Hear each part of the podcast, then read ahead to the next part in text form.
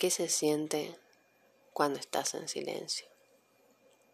Yo diría que mm, ausencia de sonidos, expectativa, miedos, fantasías, imágenes, posibilidades, muerte, vida.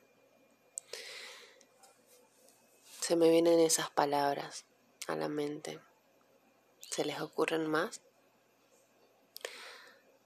Es curiosa una de las definiciones que encontré en el diccionario, que dice ausencia de noticias o palabras sobre un asunto, o sea, silencio sobre algún tema o sobre alguna persona tal vez. ¿Han tenido silencio de alguien? Se me ocurre el tan conocido me clavó el visto, o aún peor, ni siquiera el visto me clavó. Y queda esa sensación de hueco, de pausa no avisada. ¿Cómo se siente que nos dejen sin dejarnos? Y así empiezan las excusas que el otro ni dio, pero ponemos en su boca. Le da miedo meterse, hice algo que le molestó, necesita espacio, está cansado, cansada, quedó mal de otra relación, no tiene tiempo, está ocupado, se cuelga, no sabe qué decir, se siente mal. Y así podría seguir.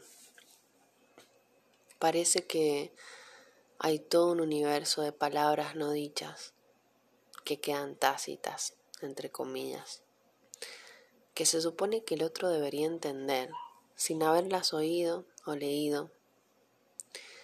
Esta suposición nace del desinterés o del miedo. Una vez leí que todo lo que no es amor es miedo.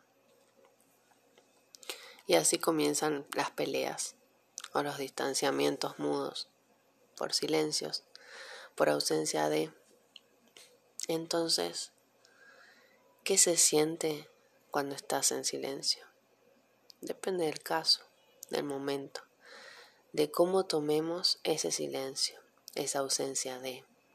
Depende de muchos factores y puede doler, pero también puede traer paz el silencio puede ser aterrador o relajante, depende.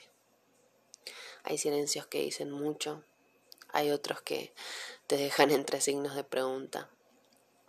Hay algunos necesarios y otros que elegimos deliberadamente para provocar algo en alguien.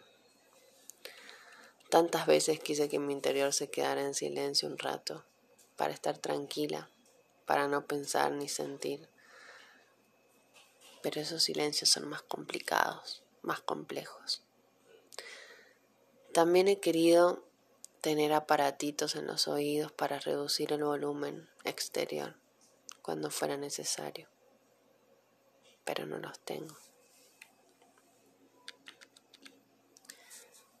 Y esa frase, guardemos silencio por alguien una señal de respeto, ¿de dónde viene? ¿Qué significa? Al parecer es un minuto para orar, meditar, reflexionar, recordar.